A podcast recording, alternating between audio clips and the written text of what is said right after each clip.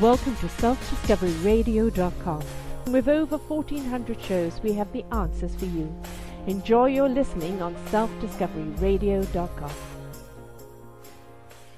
Good morning, good afternoon, and good evening, everybody. Welcome back to another edition of Their Story Matters. I'm your host, Sarah Troy, and my guest today is David Kessler. He is a grief guru. He knows how to help people through the process of grief. And grief is something that every single one of us has been through in our life somewhere along the line, whether it's a, a loss of a loved one, um, a loss even of a job or a divorce or a state of being, a position in life. Everybody goes through grief. But what about grief during the, the holidays? He says one third of the population will experience holiday grief right through this uh, season. And he's got seven solutions of how to help with that. I know why everybody's out there kind of being cheerful, and families are coming together, and everybody's in that good feeling. If you have lost someone, anyone, and don't forget this can include a pet as well, their family members, it's hard sometimes to get through that. It's hard to be cheerful. We also know that if we don't pay attention to that grief, it can lead to other things, and we don't want it going there. We want to kind of recognize it right up from the word go. And that means people around you. If you know that you've got someone at the table that's recently lost someone, they could even have lost someone a few years ago, this is a hard time of year for them. Knowing what you can do can really save the day and help that person really celebrate the person they've lost rather than get caught up in the grief. Now, David is uh, um, number one grief expert, has spent decades working with those who've lost loved ones, um, the broken-hearted, the people that have died. He's uh, put together some strategies that will help people deal with loss. He obviously is quite popular on the circuit because of what he has to say, in the way he says it. Um, it makes sense, it's easily applicable, and it's something that we can't turn our head away from. So let's bring David on and let's get to how we can deal with the grief, how we can recognize it, and how we can all bring some cheer into this holiday season and not let the grief take us over. Welcome to the show, David. Oh, I'm so excited to be with you today. Ah, a delight, and thank you so much for, for coming and joining us. You know, I know people say, well, why are you having grief, you know, at Christmas? And it's because there are so many people that are forgotten at Christmas. There's, a, there's the lonely, there's the people that are suffering a loss of some kind, and of course, then there are the people that get suicidal at this time of year. And why we're so caught up in the cheer, we have to be mindful of those that just can't step into the cheer for because they're grieving a loss. Absolutely. And I think the reality for everyone, you know, one of the things you've already said that's so brilliant is not to, this is for everyone to not get caught up in the cheer because just think about it. If you haven't had a loss, there's so much pressure to be cheerful Yeah. in general Yeah. that yeah. we often, you know, just when everything's fine, have a tough time with that. But then imagine if you've had a loss and this is a holiday you're dealing with without a loved one, a pet, someone that you always celebrate the holidays with. It can be very, very challenging. Yeah, it most certainly can, and and and we can't measure people's grief, can we? You know, we can't say to No, them, we can't. you know, that well, they died a year ago. What do you what's what's wrong with you? You should have be over it by now. There is no being over it by now. I you can have lived 11 months of the year feeling perfectly all right and then there's it's a trigger isn't it kind of the holidays can become a trigger Absolutely correct. And think about it the holidays are about togetherness, all the messages we Mhm. see about family and being with loved ones. And you're so right on that even if your loved one has been gone for 10 years, that doesn't mean you're not going to miss them this holiday season. It doesn't mean you're not going to yearn for them. yeah So there is no timeline in grief. No, and uh, you know it's rather I think uh, uh, in a lot of ways. uh, I'm I'm probably going to get flack for this, but um, you know I'm saying a little bit like post-traumatic stress. It's a trigger. It will bring up a memory, and you've got a memory of joy of that person, then the memory of the loss of the person or not being with you, and it's going to cause some emotions. And sometimes those are emotions we don't know how to deal with. Right. Those are emotional memories, and, and they will occur from time to time. And it may be the smallest thing, it may be the obvious, it may be Christmas Day, but it also just might be the days leading up to it. Or you might just spot something that reminds you of your loved one and a Christmas or a holiday or New Year you passed. I mean, I will tell you, um, my mother died, oh my gosh, I think 44 years ago. And I remember New Year's Eve as a young boy giving her a New Year's Eve kiss and saying, This is the year you're going to get better. So I will tell you, decades later, there's not a New Year's that goes by that I don't think about my mother. It just automatically happens. And that doesn't mean you get caught up in it. Is is to see? Do you have a No, no, melancholy believe moment, me. right? Uh, absolutely, and I and I have had many, many, many happy New Year's Eve. Uh, but I always have that moment where I think of her. It doesn't go away, but you know, in time, I remember her with more love than pain. Yeah. I'm I'm um, a kind of a different person when it comes to death, and I think that's just uh, you know part of. Um, my, I'm a spiritual counselor, so you know uh, when a person dies, you know they're leaving this vessel, and uh, you know their energy is going on. I always say they're going home, so I I don't grieve for the person that's passed because I know they're in good hands.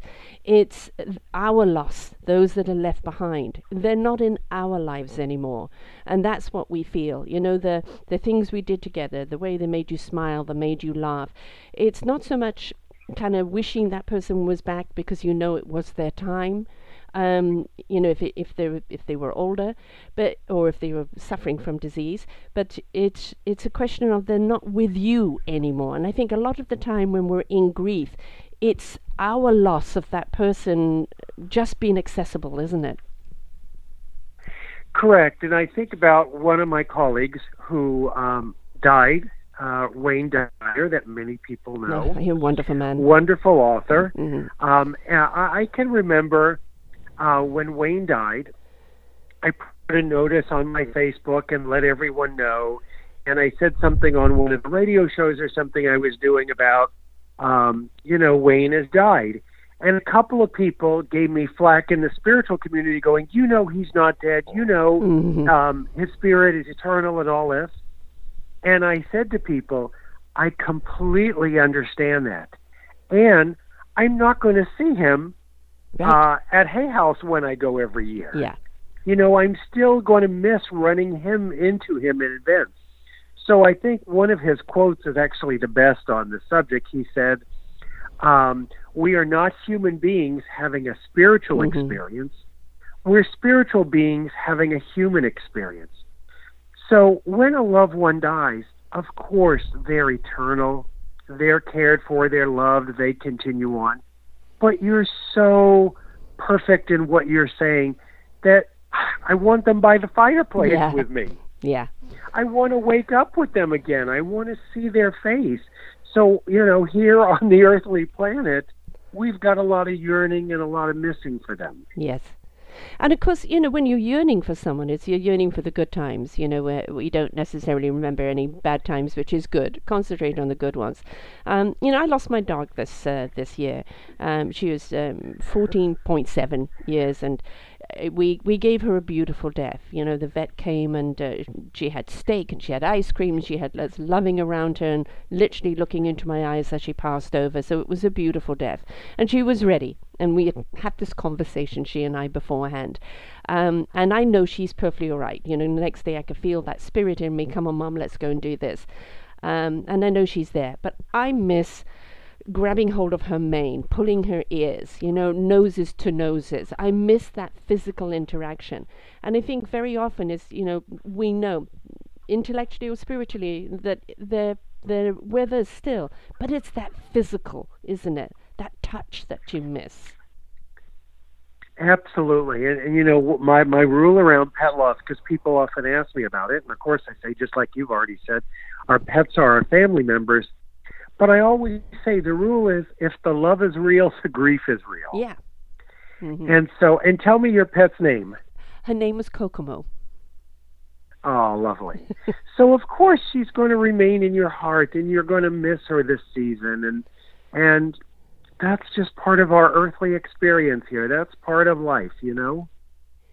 Now, you know, let's go beyond the death because there are so many people who um, may have got divorced this you know this this last year or you know the family's been separated or you know even they've moved countries uh, you know a lot of Syrian refugees or people that are running from from pain etc the grief doesn't always have to be over someone who's passed over. It's also uh, um, an exit of a life that you've known that you know you're not going to get back or you know it's right right it, it can be a job loss mm-hmm. it can be sometimes it's even something positive. Maybe you moved and you moved for a new job and a better paying job, but you miss your friends. Yeah. So really, in a lot of ways, grief is about change. Yeah. And dealing with that change of missing that person, whether it's a breakup, a divorce, a job loss, or just a friend. You know, sometimes you have one friend you're always spending the holidays with, but this holiday season is different. Yeah.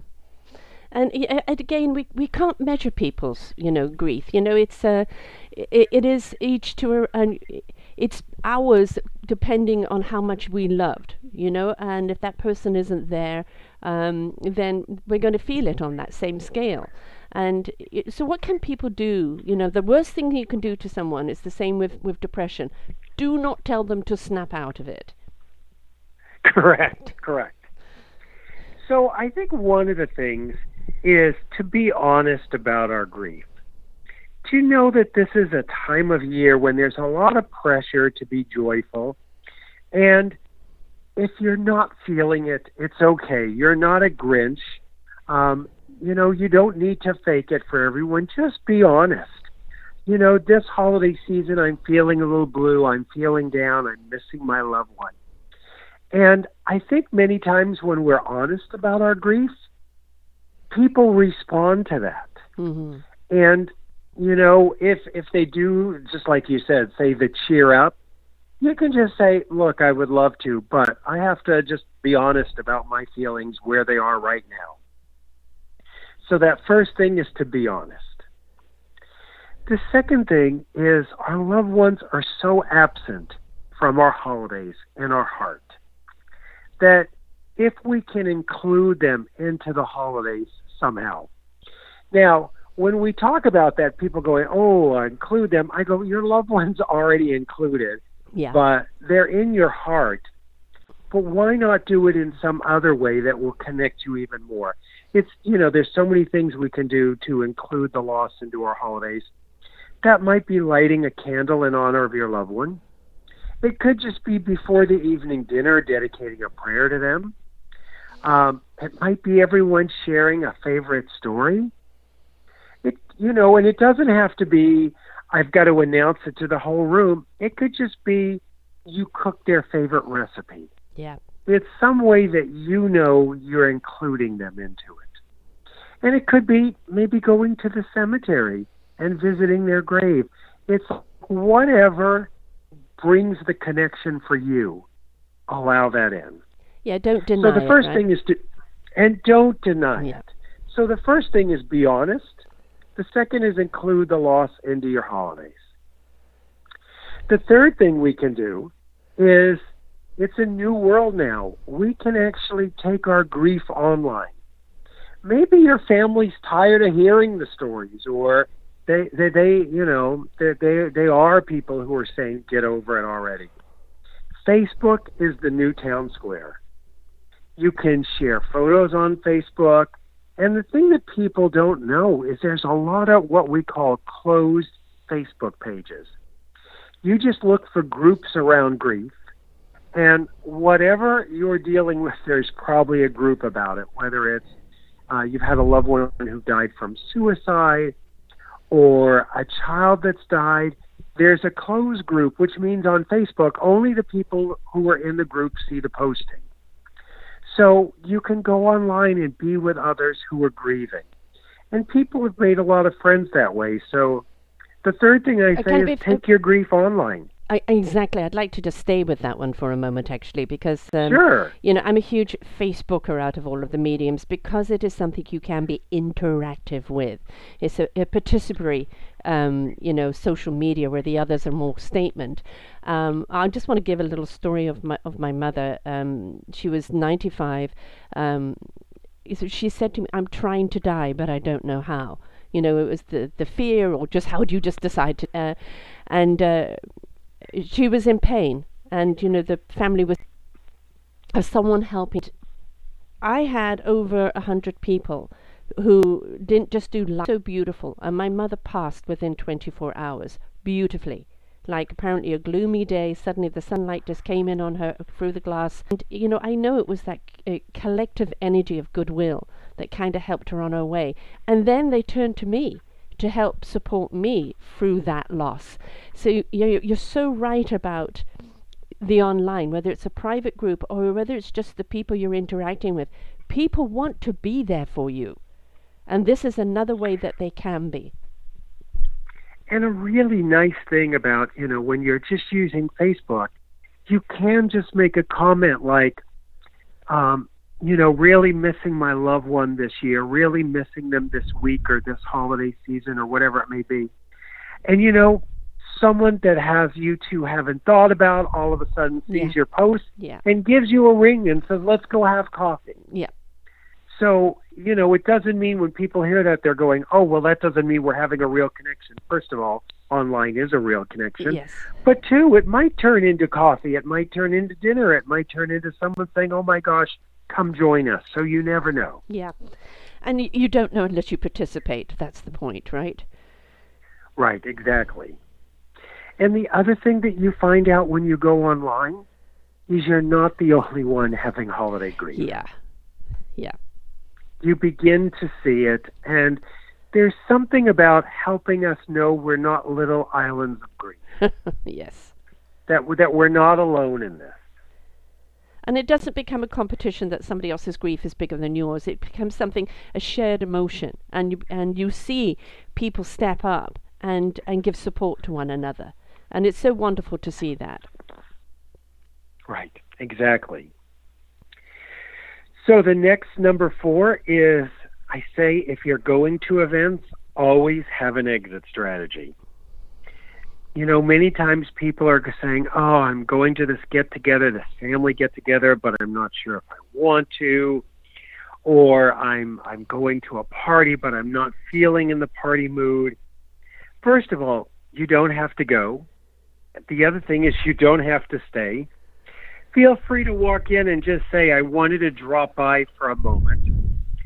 And then I have somewhere else to go and it doesn't really matter whether you have somewhere else to go. That could mean just going back home.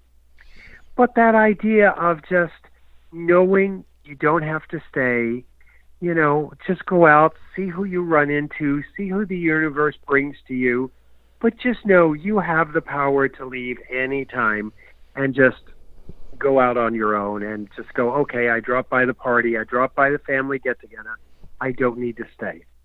But the amazing thing is sometimes when we do go, we we run into someone, something magical happens mm-hmm. that eases our pain a little bit. So I, I do say, you know, try to participate in things, but it doesn't mean you have to spend hours there or be miserable. Would you also say that it's a good idea to say to the, the hosts, look, you know, I've dropped by, I don't know how long I can stay. I have to be honest, I'm dealing with this right now. Would you say it's good to be upfront? You might, but I would just know, and I would tell this to someone, just say it as quick as that, and then sort of move on, Mhm. and don't expect anything from the host. Because Right. one thing we do is sometimes we make the mistake of we're wanting someone to emotionally be there for us. Right. And just know if you're walking into a party where the host has 30 people, they're probably not going to have that moment to go, oh my gosh, tell me what's going on. How Right. have you been?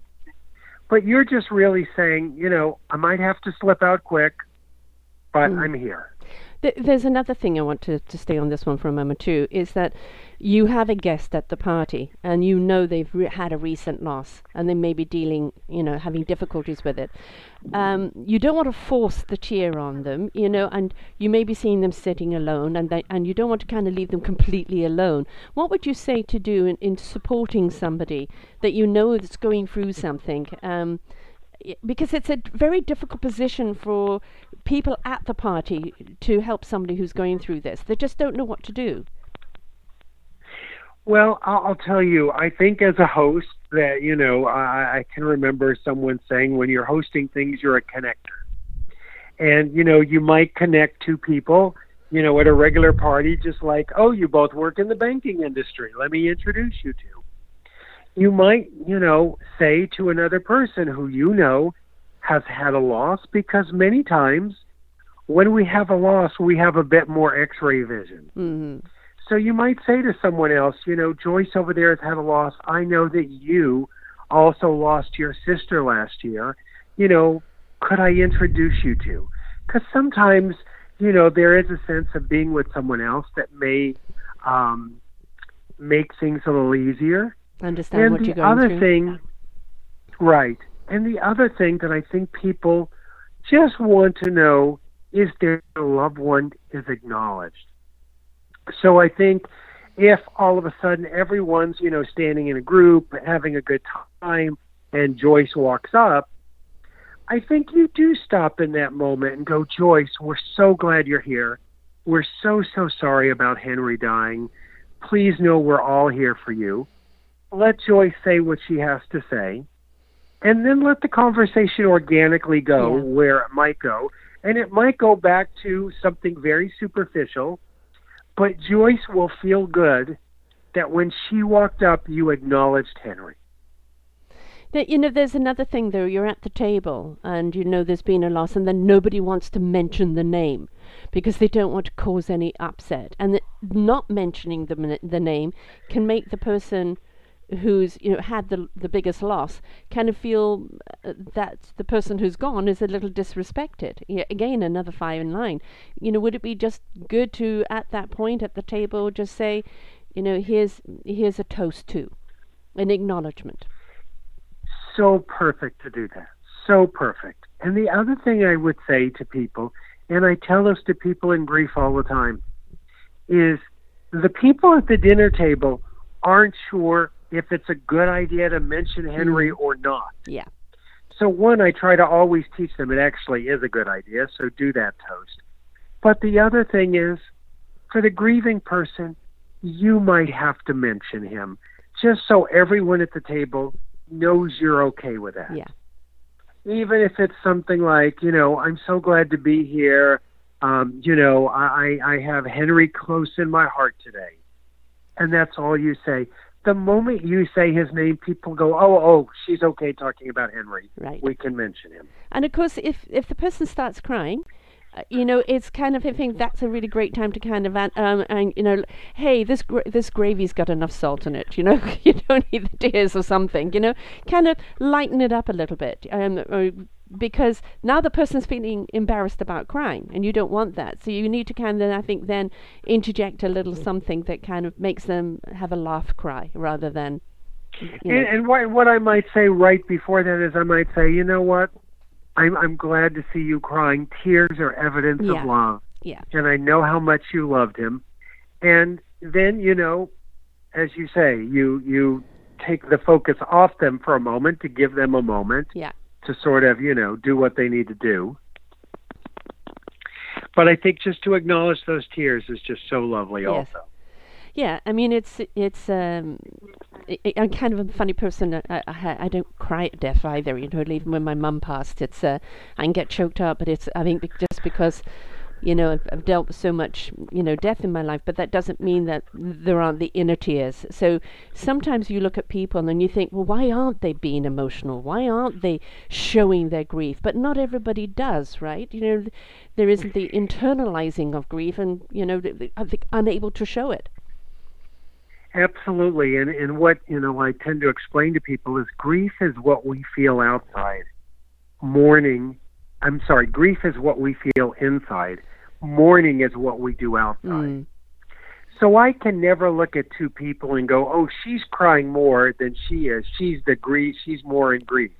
No one can see your grief, and tears and crying is one style of grieving, but there's many, many styles. So just like you say, your tears are on the inside, but it doesn't mean you have less grief than Mhm. someone else. And the other thing is sometimes people think it means we have less love. Yes. And that's certainly not true. Yes. We have a style of griever that's a very we call a resilient griever.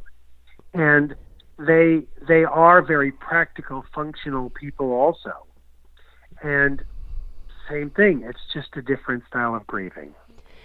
Now, let's let's stay with that for a moment because if you are in grieving and and we do need to spend that grief, we mustn't leave it trapped inside, and so you need to look for an outlet. You know, whether it, it be the tears. You know, for me, it became, you know, radio tributes. You know, speaking of my mother and, and writing blogs. You know, um, or even my my dog.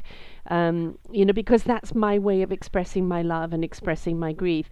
And would you say it's good for for the person if if it's not the tears, obviously, to look for a way to actually express that grief and not leave it inside. Absolutely. And for some people, you know, many times we always go, "Oh, go to a grief group." Mm-hmm. That's lovely for some people. Others, it's not their style of grieving. Yeah. And so, one of the things you mentioned that's really helpful is writing. Yes. And, you know, you chose to write blogs and tributes, and it doesn't really matter. You could write something that's just a letter to your loved one. Yeah. It can just be a journal of how you're doing. We've seen that writing is very, very helpful when it comes to grief. Um, the other thing is to talk about it. Yeah. Um, talk about it with a friend. Maybe it is your style to go to a bereavement group. The other thing is this time of year, there's lots of candlelight services for people who have died.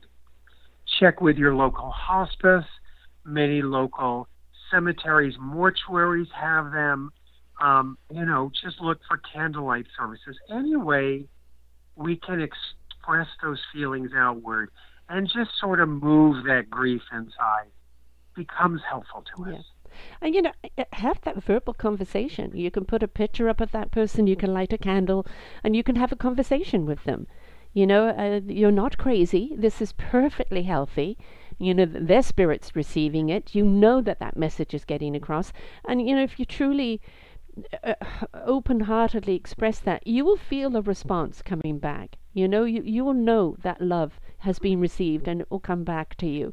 So there are so many ways, but keeping it locked inside is not healthy, is it? We do have to look for an outlet. Correct. And there is a um, a belief I have that grief must be witnessed. Mm. We want our grief witnessed by one other person. And so, whether that's telling the person about it, whether it's sharing um, a memory with someone, a favorite story, that idea that grief must be witnessed is very, very important. The other thing I want to go back to that I think is interesting around grief must be witnessed is when we're in a situation where we are in front of that person who's maybe comparing grief hmm and they're saying, I, I, I can't believe, you know, my friend's so upset about her mother who died at 90. My goodness, she had 90 years. You know, my child died at 30 or my whatever it may be. Whenever anyone is comparing grief or complaining that someone else is, you know, actually talking more about their grief, it's important to remember their grief hasn't been seen enough. Mm. So when someone says to me, I can't believe they're upset about their grief, I've got the real grief, I always say, Oh, tell me about your grief. Because the comparing is because it hasn't been witnessed enough. Or the other thing happens is we're retelling the story. Once again, we haven't witnessed their grief enough. Right. And sometimes it's not like I have to sit with you and hear the story repeated for 12 hours, but I might have to go, I never realized how painful this loss is for you. because we want our pain seen. Yeah. We want that seen. Yeah, we want people to understand how we're feeling, and you need to see that pain to understand it for someone to be able to move Absolutely. on. I actually wanted to, to address something else. Um, I, I've interviewed quite a number of people who've lost children, and nobody ever wants to see a child go before you. And, you know, some of them have lost children really young uh, for various reasons car accidents, um, murder, um, disease. And I have seen families literally disintegrate, you know, cancer, divorce, you name it, um, through a loss of a child. They just never came back from it. But, uh, you know, I've seen other people who've decided to, to look at it as um, I'm taking my child with me on my journey, and we're going to do this together. And um, they've decided to pour their grief into a celebration of that young life and in incorporating something that that child loved to do in their lives and it's become such a healing commodity for them. And of course, each is going to find their own.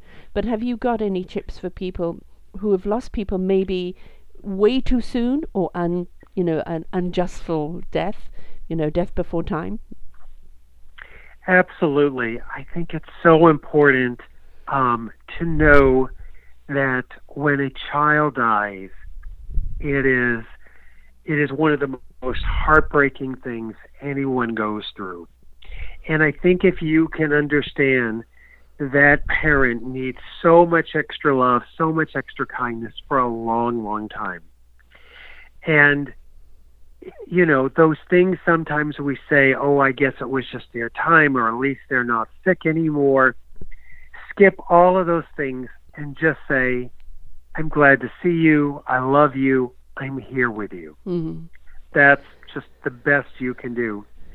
The other thing um, that you mentioned, like horrific things like when someone's murdered Mm-hmm. or a child is murdered, there's little things we do that we have no idea they're upsetting to people. Like, you don't want to say to a parent or someone whose loved one has been murdered, Oh, I guess your loved one was in the wrong place at the wrong Oh, time. yes, no. I always say, No, no, no.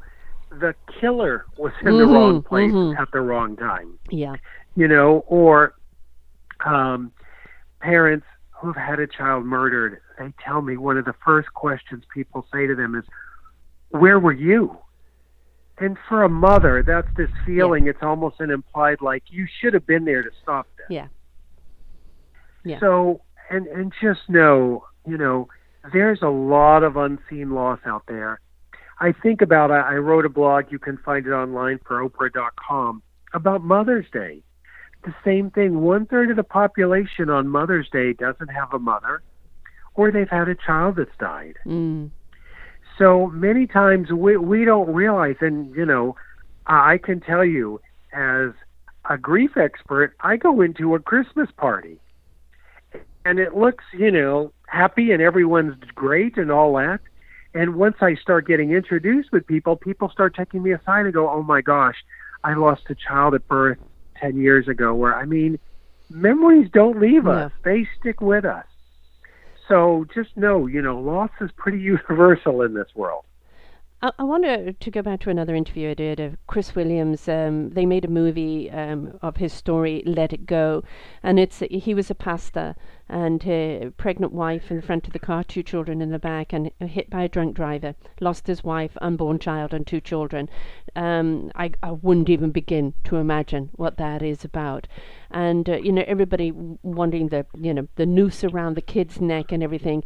And he went through his grieving process for the year, and then everybody wanted the tour and quarter of this kid. And he said, "I'm a I'm a pastor. I you know teach and preach forgiveness and love." And for my own soul and for the soul of, of those that I've lost, I have to let it go. And he went on to befriending the kid and helping the kid change his life around. And now that is kind of a courage that takes a very special person to do that. But I think uh, a lot of times we get people, um, when there has been an unjust death, of wanting a revenge, but that revenge doesn't bring about that peace or, or the or help with the grief, does it? No, I always tell people we have a legal system, not a justice system. Yeah, A justice system would be your loved one coming back, and that's not going to happen. right.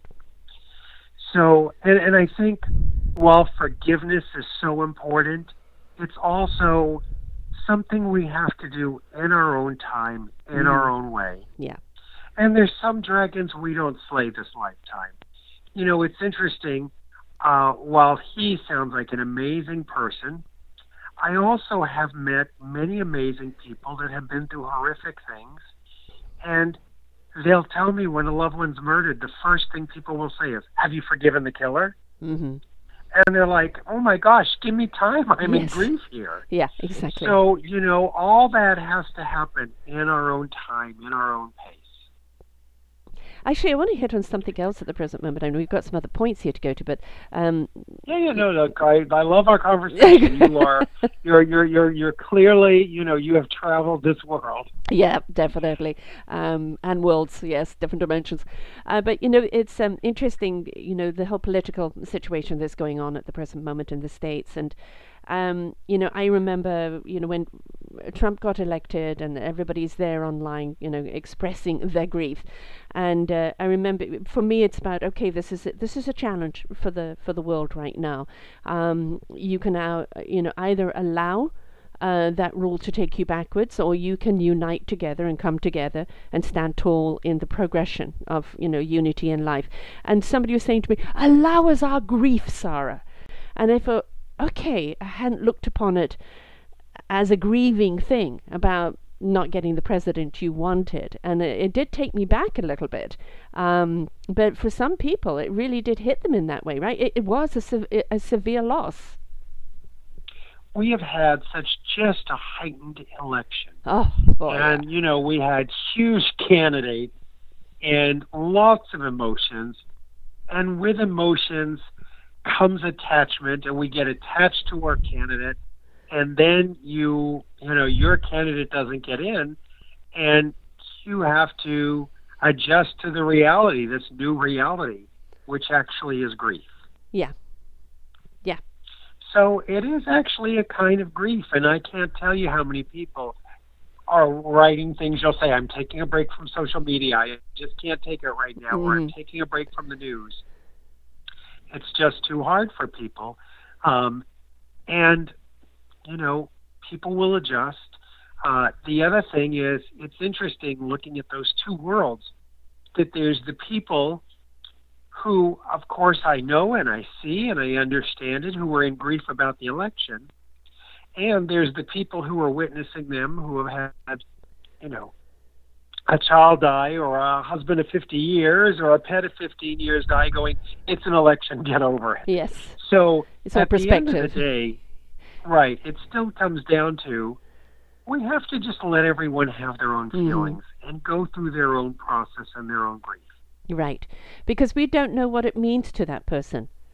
Um, yeah, and that's the thing is, is um, perhaps if we invited a conversation with people as to why they feel that way. You know, whether, you know, as we talked about a loved one, but we also talked about divorce and, and a job or, you know, um, a different place. We really need to invite that conversation because people really do need to speak to why they're grieving.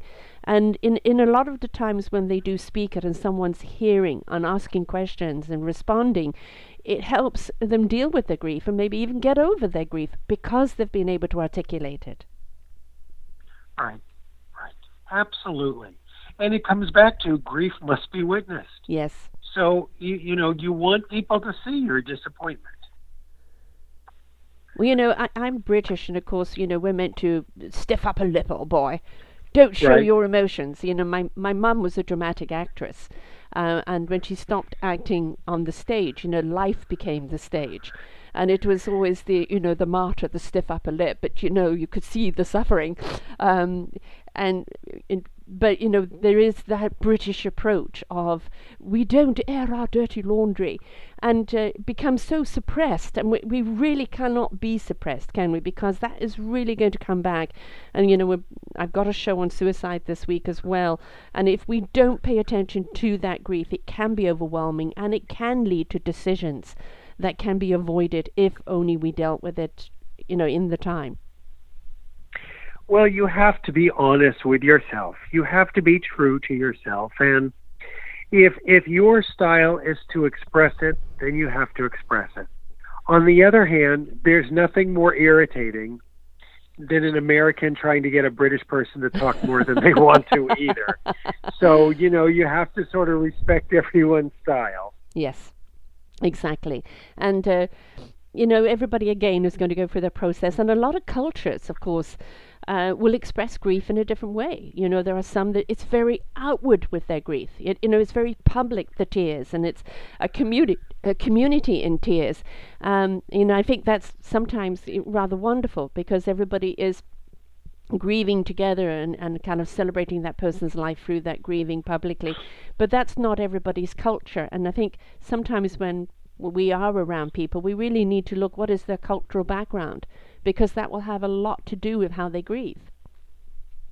Absolutely. Some people have a celebration of life when someone dies, others have a memorial. Very, very different styles for different people. Yeah, I, I always say to my children that, you know, I'm to be cremated and I want them to take my ashes up to a top of the mountain overlooking water and let the wind take my spirit. And then I say, but please don't do a Monty Python thing and have the wind blowing back in your face. right, right, exactly, exactly. And well, I can remember years ago, uh, a woman said to me that her mother had died and she said, you know, I'm trying to figure out what to do with the ashes. And I said, well, you know, I think you might consider where your mom enjoyed being. Where was her favorite place? What connected to her? And she said, oh, yeah, let me think about it. And then she came back to me and she said, I did that. Mom's now at the mall. And I said, What? And she said, Oh, yes, I scattered mom's ashes all through the different stores. Oh Mom oh would love that. And I said, I'm not sure that was legal, but, uh, you know, I guess it's done now. She's going to get swept up or vacuumed up. You know, right, right. right but um, I guess, you know, um, I've done the same thing. I've, I've taken a friend and, and her mum, you know, who was sitting in the ash box next to me, um, over to the rose garden at a university that she loved, and we're busy scattering the ashes there, and didn't realise that we weren't allowed to, but you know, too late. It's done now. Um, so I think sometimes we do maybe have to be a little mindful of where those ashes go. Um, right, right. um, and I think again, you know, um, respect comes into things, doesn't it? Is that uh, we need to respect people's grief. We need to respect their process.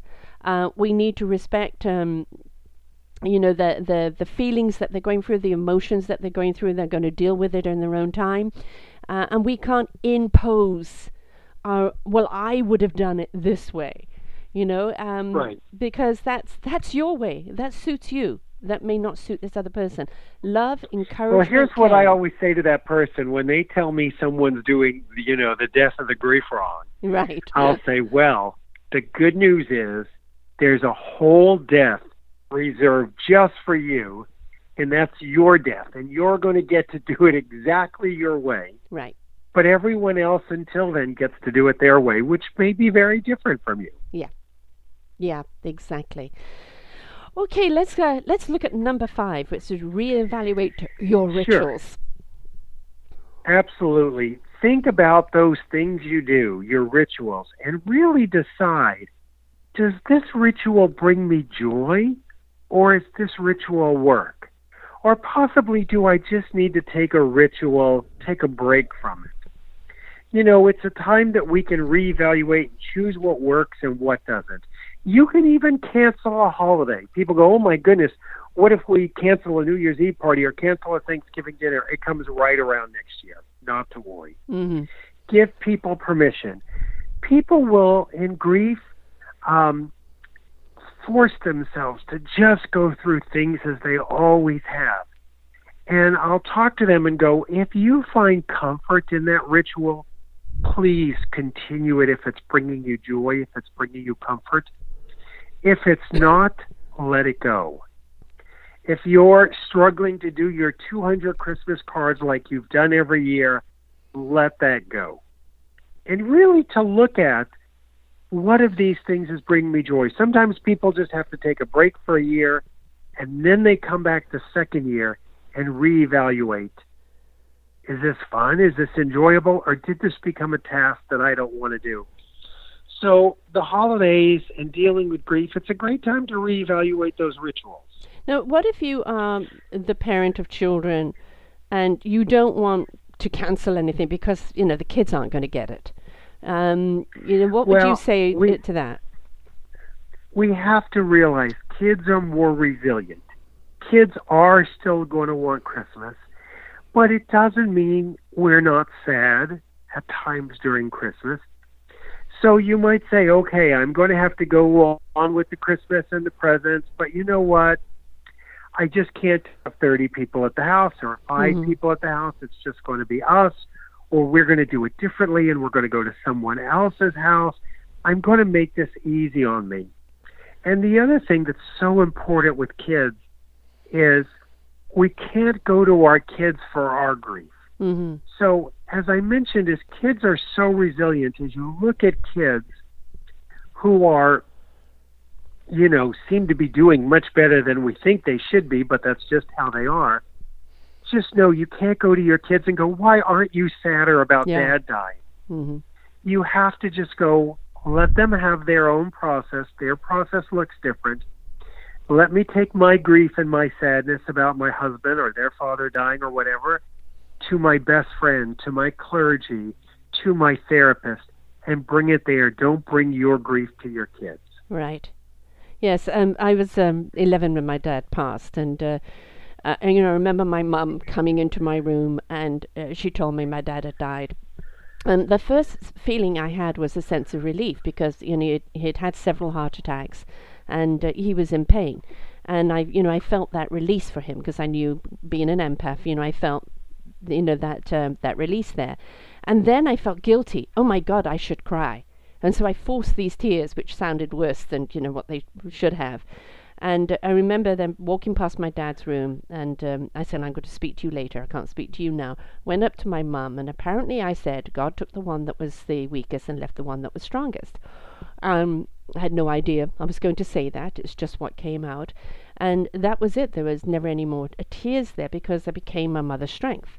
Um, you know, and my dad was there with me. Um, but it was people were kind of surprised and and kind of thought that I was you know a kid that either didn't understand or didn't care. And again, it goes back to everybody goes to, is going to grieve in their own way. That didn't mean I didn't miss my dad, or even to this day still don't. Uh, you know, I feel robbed that I didn't have him more in my life, especially when my children were born. That's another thing. As you pointed out earlier, you know, 40 odd years. Um, it's, gosh, how many is it now? It's 50 something years, 51 years since my dad passed. When my children were born, I missed him even more. Oh, God, he would have loved, you know, to have met my Of son. my- course, my- right? and so it doesn't matter how many years have gone past, it's that there are moments that you just so wish they were there to celebrate with you. And you know, it's it's a different type of grieving, it's more of a wishful thinking. Um, but it's allow it to happen, right? Absolutely, absolutely. And to just be present for those memories. That's really what it's about, being present for those memories. Yeah. Um You've got no is a complete sentence. Uh, people don't always uh, Uh, pay right, attention exactly. to no. you know, we feel so guilty about, you know, I, I always say we're a generation of people pleasers. And many times when you are in grief and we go along with things we don't want to do, and I say, it's okay to say no. Mhm. And people go, oh, then I got to explain it. I'm like, no, no, no. No is a complete sentence yeah. or no thank you is just fine. You've got to come over. You've got to go to the movies with us. No thank you. Right. Well, not why? at this time. 'Cause I don't feel time. like it. Yeah, exactly. Just not at this time. Yeah, not at this yeah, time. Exactly. Yeah. And and again, you know, respect that. But that doesn't mean that you don't invite them again. Because next time they might feel like it. And literally grief is Correct. a moment by moment thing. To say, Yeah. right. No thank you. Um, you know, I, I- I'll look forward to, you know, going with you another time. Yeah. Yeah. And and so be be persistent without being a nag. Right? You know, respect that this time that they they weren't that, but there might be another time, you know, yes, I think I'd like to come with you to the movies. Um and you know keep asking, but don't be a nag about it, right? Right, exactly. And the last one is, and we've discussed a bit about this, pay attention to the children. Children are often the forgotten grievers. Mm-hmm. You know, we, we, we just want to make sure that um, they see us modeling grief, but they also see us taking care of our grief. Mm-hmm. If your children see you cry, that's great. And let them also see that in your grief, you're also strong. Oh my gosh, I miss grandma so much this season, and we're going to keep her in our hearts. You know, let the kids know sort of what you're doing. I miss her, and I'm keeping her close in my heart and you know see how the kids are doing because they're also the forgotten grievers Mm-hmm. but you also have to know kids aren't going to sit down and cry like we do Yes. kids aren't going to talk about it they may have one sentence you know like all of a sudden your young one goes now where's daddy again daddy's in heaven i'm sure missing him i bet you do too right now Mm-hmm. and then you let that be, you know, until the next time they say something. Um, and we want to be careful with kids. We don't want to use euphemisms, you know, dad's not in a long sleep or Yeah. on a faraway trip. We want to use the word died. That's the reality of it. Yeah, exactly. And uh, but always be in your heart. You know, if you feel dad, that's dad giving you a kiss. You know, and to let them know, you know that um, the body may have gone, but that spirit's still there guiding you. And I think often it's really good Right. Have a picture. You know, like maybe at Christmas, put a, you know a picture and light a candle and say, "Hey guys, let's let's say a prayer t- to dad." and you know light everybody light a candle we used to do this um, you know not really churchgoers but we used to go to church and light a candle for the ones that we'd lost and i think you know sometimes that's a nice ritual to do just light a candle and say a prayer you know I, I still love you you're still with me and then it's a way that you've played tribute and uh, you know now you you don't feel guilty i think that's another one we haven't hit guilt of being happy after you've lost someone because a lot of people think i shouldn't be happy Absolutely. It's so important to realize your loved one would want you to live again. yeah Your loved one doesn't want you to be sad 24 hours a day. Um, so if you have those moments, you catch yourself laughing, that's okay. That's okay. You know, it's part of their spirit, it's part of the spirit of life. So just let that be that that's completely okay. Yeah. Yeah, and do not feel guilty for being happy. You're not being disrespectful. You especially see it in people who have lost their children. How could you ever be happy again? Well, you're always going to carry that sadness and that grief, that loss there. But that doesn't mean you have to become a slave to it. You know, because again, as you Right, said, right. that child would never want that. Um, and you know, where the bottom line is, we're still living right? We didn't Right. die along with them. You know, we're still living. Uh, honor your own life. And one of the things that, you know, people will say is, oh, I just can't live again, or I'm never going to laugh again. People will actually ask me very seriously, will I ever laugh again? And I always say to them, yes, you will. You'll just have to wait till you find something funny enough. Right. But you will laugh again, actually. And, And, the- when that laugh comes, don't feel guilty. It's all good. Yeah. And and there's going to be something that is going to remind you of that person. You, oh, do you remember when? And you're laughing at that memory. And that's kind of a little way of that loved one saying, hey, stop grieving, start laughing, and start celebrating my life. Exactly. Exactly. Now, you have written so many books, you could start your own library. um, and a lot of them, you know, healing the grief, um, you can heal your heart, you know, on grief and grieving. And, um, and everybody can get these books on Amazon. With- Right, with Louise Hay and with Elizabeth Kubler Ross, I've been so fortunate to work with some amazing women. They can also go to grief.com and uh, get sample chapters of many of the books to see if the book resonates with them. There's also great free videos there, so lots of resources out there for people. And um, you've you've also got uh, the holidaygrief.com and the holidaybreakups.com, which is uh, rather cool because you're focusing in on the holidays. And I'll tell you, it was interesting doing research about that. That December, there is a lot of breakups that happen. Mm-hmm. a lot of breakups happen in December. So that's why I put together holidaybreakups.com to help people with the holidays. there was um, there was, there was a talk uh, the other day on one of the talk shows of if you want to break up with someone, do you wait until after the holidays? And the consensus was no, break up with me beforehand. You know, because holidays is a time where you kind of may kind of bring out that ring or you buy something expensive because you think this relationship's going somewhere. And then after Christmas, they dump you. Um, so, you know, uh, breaking up with someone before, even after, or during the holidays, it could be really heartbreaking, can't it? Right. And, you know, there's no good time. No. I mean, if you're waiting till after the holidays, if you wait too long, you're all of a sudden rolling into Valentine's Day. Right. Yes. so, you know, the person is going to go, how could you do it before Christmas? How could you do it before Valentine's Day? But at the end of the day, you want to be authentic. You know, Marianne Williamson has a great line that she says, you know, if it's not your train pulling into the station, you know, let it go, let it move on, let release them so that the person who is right for everyone can come along. Yes. Um, and would you also say there's a kind of a false expectation around Christmas? Um, you know, this. Absolutely. We all feel that pressure, you know, Yeah. to have an amazing time. And I'll tell you, when I grew up, and possibly you, we would see these Christmas movies Mhm. with these perfect families that it was all so happy, and we'd go, our family's not that.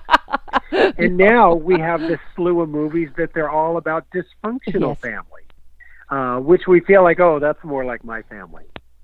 You know, the the interesting thing is that I'm I'm divorced now, but while I was still married and the marriage was clearly, you know, not not good, um, I would go out of my way to put on the very best Christmas and cheerful and everything else for the kids. And then I would make the excuse to take the dog for a walk and just go and sit in Starbucks for a while and kind of inner cry because I, you know, I felt I am doing this purely, you know, for the family, but I feel so disconnected. You know, I do not feel any joy here with my kids. Yes, but you know, it felt so so fake. I was already grieving the end of of um, of a family life before it even happened, Right. and it's a hard Well, time to do and it. sometimes you just have to do that reality. But the smart thing was you took time for yourself. Yeah, yeah, exactly. And I think that's something that we all need to do. You know, there's uh, anything, no matter what your loss is, you know, there's going to be that little moment that comes over you. And if you need to just excuse yourself and just, um, I'm going to get some fresh air, I'm going to go and do this, I'm going to do that, and go and take that moment for yourself. Don't deny that moment. Don't try and cover that moment up. Go and take that moment for yourself. Exactly. So, um, there is obviously grief hotlines and things like this. You know, um, um, but there's more suicide ones. I don't. Are there any grief hotlines? Are there any? No, there's not. There's be, not. I think there? we should be. Yeah. So I, you know, I there's not that yet, but I think you know between online and Facebook and you know our bereavement groups and friends, hopefully we can find that connection that gets us through this. Right. And uh, you know, don't try and do it alone if you if you feel you can't. You know, reach out to somebody. Just say, "Look, this is really hard for me right now. I just I need somebody to help me." Do not be afraid to ask for help. Right. And sometimes we also, I always tell people, look at who you're asking for help.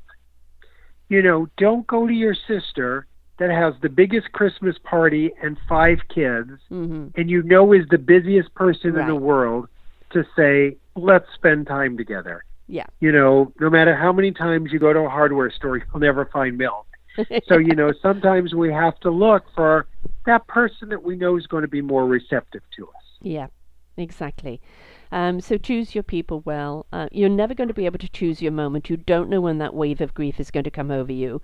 Um, but when, when it does, you know, um, as I call it, spend it. Spend the emotion. Don't try and deny it. Even if you have to take a time out, or even if you have to say to the people, "Oh, I'm sorry, just that was just a little too much close to the memory right now." You know, um, don't be afraid to let people know how you're feeling. Right, right. So whatever we're grieving this this year, you know, if it, we can pay attention to that person that we know that's had a loss, um, we can show compassion, we can show care, we can try and inject as much cheer as we can, but at the same time, we need to honor their process and pay attention to how they're reacting. And it doesn't mean you have to be on guard. you know, or, or tippy toeing around. It's just a, a question of being aware and knowing what to do at that time. And you'll find you can make it through the holidays. Yeah. You can get through them. It will be challenging, but you can do it. Yes. And then January 2nd will be here. Yes, And then you can celebrate that you've made it through the holidays and that you have survived. exactly. And uh, you know, you're living for a reason, so you know, don't um, you know, don't die along with those that have gone before. Get out there and embrace life. Absolutely. I always say to people if their life was so precious, then so is yours. Yeah, exactly. And uh, honor your own life, you know, because obviously the person that you loved, the last thing they would want is for you to sacrifice yourself. So, um, y- you know, grieve, allow your grieving, but I think also kind of go and do something for yourself at that time too that is going to nurture you, that's going to feed you, that's going to wrap the arms around you. And maybe sometime it's just simply putting on a funny movie and laughing again at life. Well, and that might be just leaning into the loss. Yeah. That could be just seeing your loved one's favorite movie, eating their favorite food, Mhm. and just leaning into it. have a good cry, have a good memory, have a good feeling, and then you can take that breath and, and greet your day on a different level again. Well, thank you so much, David, for being with us here today. Will you let everybody know how they can get hold of you on your various sites? Absolutely. It's so lovely to have been with you. They can go to grief.com and they can see the places I'm lecturing. They can see lots of uh, books, resources, many of them free, so lots of things to help them. Wonderful. And uh, we, we've got all of his uh, uh, URLs right here on the posting. And uh, we thank you so much for being here on Self Discovery Radio and, you know, sharing this. And, you know, uh, as people said, why do you want to have grief at the holidays, you know? Because we want everybody to get through the holidays with that sense of cheer and camaraderie. And there's some people that it's just a little more of a challenge at this time of the year. And if we know how to handle it and they know how to handle it, then everybody has that chance to really enjoy the holidays. So this is a service to all of you to help you through the holidays and help those loved ones that have lost people. And um, we wish everybody a very, very beautiful holiday. And may the new year be um, a little less on your grieving, um, a little more embracement of life. But um, and just know that you will get through it. You will get through it. Thank you so much, David. Thank you. And to everybody, a very, very Merry Christmas, and we'll see you in the new year.